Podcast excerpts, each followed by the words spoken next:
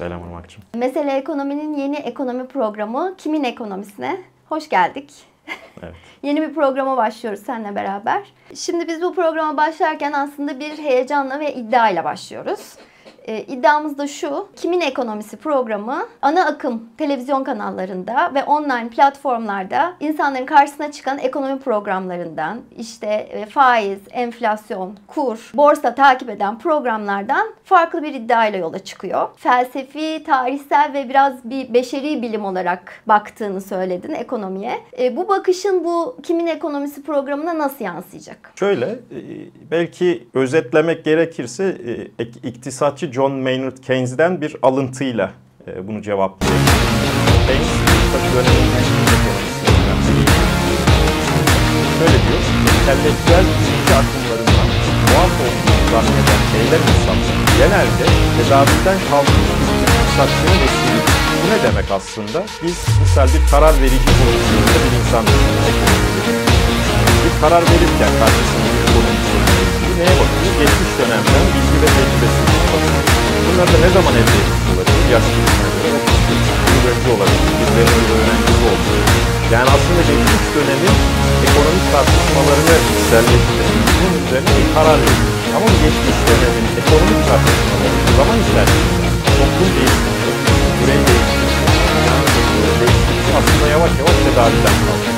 Aslında biz bir karar verirken ekonomide herhangi bir şey doğrudan için atladığımızda evet karar verdik hadi eyleme geçelim dediğimizde büyük ihtimalle büyük bir hata yapıyoruz. Tedavülden kalkmış düşünceleri aslında kendimize referans alıyoruz ama bunun farkında değiliz. Aslında bu programda da kimin ekonomisi derken ilk başta dediğim gibi bunun içerisine çok farklı alanlar giriyor aslında. Bir, bölgesel farklılıklar olabilir. Misal Türkiye ile ilgili baktığımızda büyük şehirlerin ekonomisiyle küçük şehirlerin veya kırsalın ekonomisi hiçbir şekilde birbirine benzemiyor. Çok daha farklı döngüler içerisinde ilerliyor. Ama neden böyle ilerliyor? Matematiksel sebeplerden mi?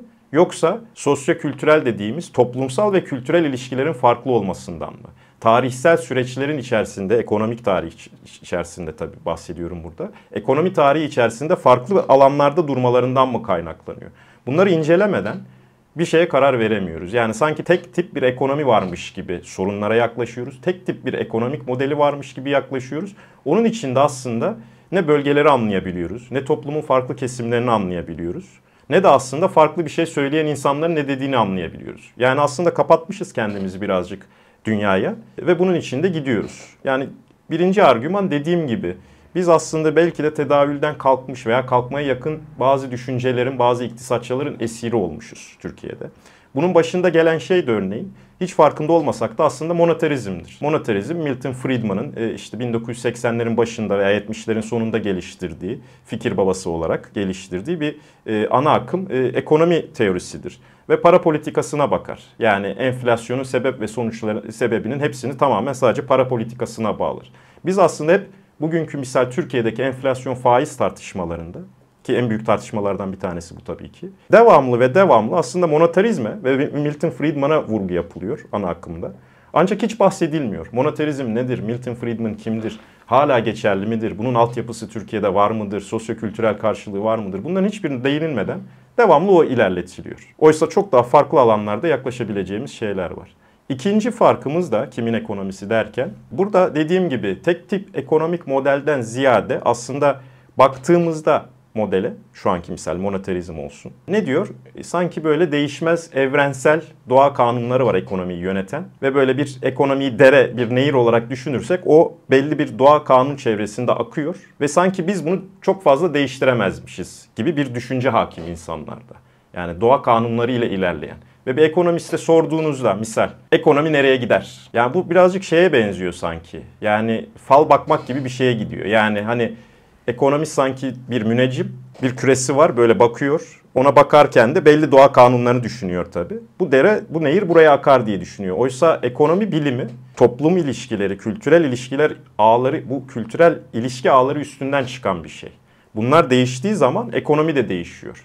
Yani ekonomi böyle hiç değişmez bir doğa bilimi değildir. Onun için belki ekonomi nereye gidiyor sorusu yerine ekonominin nereye gitmesini istiyoruz sorusunu ortaya atmak toplumca çok daha yerinde olabilir düşüncesi. Bu ikinci argüman. Üçüncü Çünkü argüman... aslında bizim karar verdiğimiz bir şey. Değil mi? E- Yani 2001 krizinden sonra mesela bir karar verildi.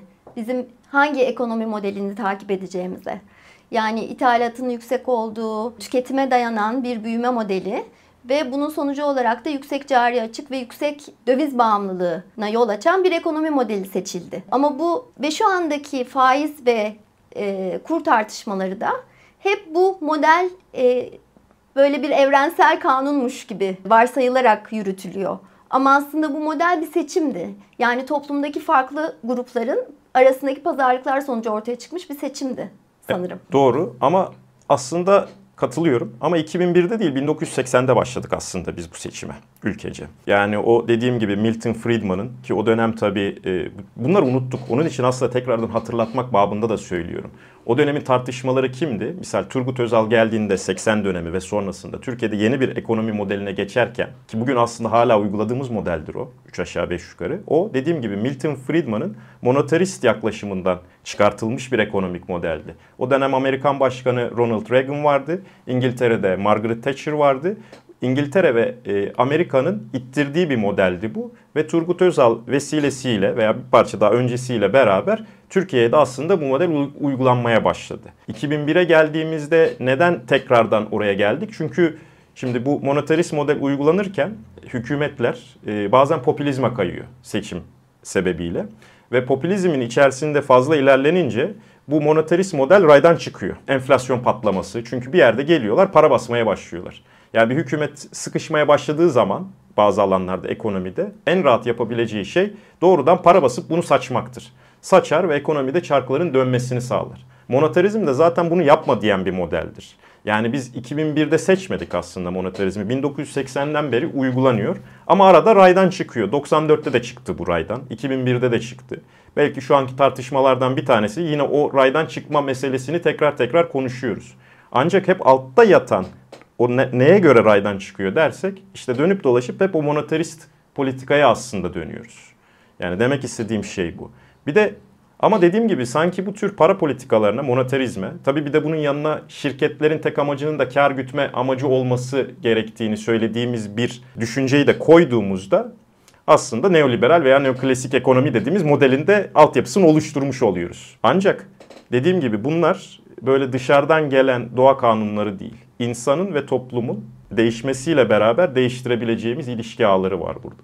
Bir üçüncüsü de bu monetarizm veya neoklasik neoliberal ekonomi dediğimiz şeyde o da tabii aslında insan doğası üstünden çıktı. İnsan doğası içinden çıktığını söylüyor. Ve insanın doğası nedir sorusunu atıyor felsefi düşüncede.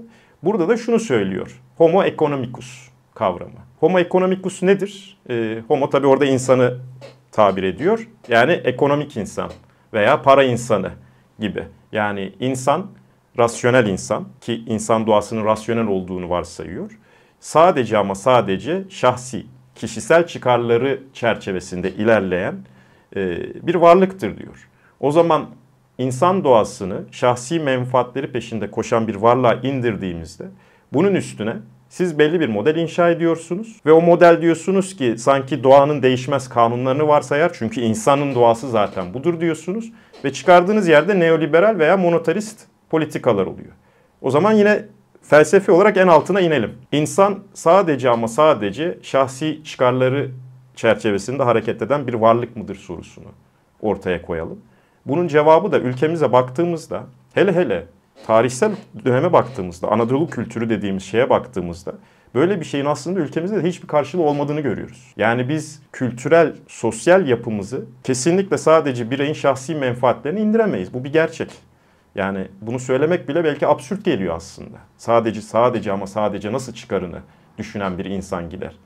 Ki yine bir örnek vereyim. Yine başka bir ekonomistten. Misal Amartya Sen. Yine Nobel ödüllü, Hint asıllı çok değerli bir ekonomisttir. Birleşmiş Milletler'in insani kalkınmışlık endeksini hazırlayan e, kişilerin başındadır. Ve genelde kalkınma ekonomisi çalışmıştır hayatı boyunca. Ve de özgürlük ve insan rasyonelitesi üzerine çok değerli çalışmaları vardır. Hem ekonomisttir hem filozoftur aslında. Günümüzün modern filozoflarındandır kendisi. Ee, ve belki de Hindistan'da modern dönemde açlığın da bitirilmesine ön ayak olan kişilerin başında gelir. Yani bir ekonomistin aslında Hindistan gibi dev bir ülkede açlığı bitirecek kadar önemli bir pozisyona kadar gelmesi, o fikirleriyle bir şeyleri değiştirebilmesi bence bize de örnek olmalı. Ama girdiği nokta şudur o da. İnsan rasyonelitesine hep odaklanır ama insanın öyle şahsi menfaatleri üzerine hareket ettiğini reddeder Amartya Sen. Çünkü şöyle der. Eğer insan sadece ama sadece şahsi menfaatleri peşinde gidiyorsa bir örnek vereyim der. Misal siz hiç yolda gidiyorsunuz. Hiç tanımadığınız birine diyorsunuz ki ya postane nerede? O da diyor ki postane şurada deyip tren istasyonunu gösteriyor. Hiç alakasız bir şekilde. O da diyor ki ya benim elimde bir mektup var bunu sen postalayabilir misin diyor. Aa o da tabii postalarım diyor. Ama aslında hiçbir postalamaya niyeti de yok. Çünkü o konuda bir çıkarı yok. Yani insan böyle bir şey değil ama. İnsan sokakta hiç tanımadığı biri gelirse biri ona postanenin yerini sorduğunda söyler. Belki rica etse benim için şunu postalayabilir misin diye postalar da. Kendi bir menfaati yok. Ama yardımlaşma denen bir şey var. Ve adalet kavramı, sosyal adalet kavramı denen bir şey var. Toplumun birbiriyle kooperasyon dediğimiz bir birbirini e, koordine eden, birbirine destek çıkan iyi niyet çerçevesinde o sosyal ilişkileri geliştirmeye yönelik her zaman bir görüşü vardır. Bu toplum bizim toplumumuz da Anadolu kültürü de her zaman aslında bunu destekler. Yine son bir örnek verelim. Giriş programımız kısa olsun diye. Ekonomideki aslında belki büyük tartışmalardan biri de oyun teorisidir. Oyun teorisinde bir prisoner's dilemma dediğimiz yani mahkumun e, ikilemi diye bir oyun vardır. Yani buna belki dinleyicilerimiz biliyor olabilirler oyun teorisini veya bu mahkumun e, çıkmazını. Eğer bilmiyorlarsa mutlaka okumalarını internetten... John Nash'le ilgili bir evet, film vardı. Evet, Beautiful Mind diye mutlaka öneririm. Çünkü aslında hem birey hem toplum hareketini de çok iyi anlatmaya çalışan bir şeydir o. O nedir? Eğer bireyler sadece kendi çıkarlarını düşünürlerse toplumun içerisinde aslında hiçbir şekilde kendi kendilerinin en yüksek menfaatine de ulaşamazlar.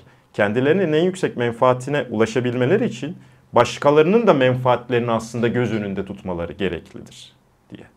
Yani onun için aslında belki de ilk başta kendimizi düşünmekten önce başkalarını düşünmeli, toplumun genelini düşünmeli ve dayanışma, ortak sosyal hareket etme gibi bir modelle gitmemiz lazım. Yani bununla ilgili son bir örnek de vermem gerekirse, misal tabii Şubat ayında çok büyük ülkemiz bir deprem felaketi yaşadı. Şimdi buradaki dayanışma ruhu ülkemizin bence gerçekten dünyaya örnek olması gereken bir şeydi. İnsanlar bir araya geldiler. Elinde avucunda ne varsa bir şekilde gönderdi. Ee, az veren işte candan çok veren maldan usulü ama büyük bir dayanışma orada geçirildi. E bu da aslında bizim insanımızın yine buradaki yerel kültürümüzün içeriğini göstermekte. Biz burada gidip de insanlarımız menfaatçidir, sadece kendisini düşünür e, dersek toplumumuzu çok yanlış anlamış oluruz. Ama devamlı kendini düşünmelidir diye bir şey empoze edersek ki monoterizmin temeli budur.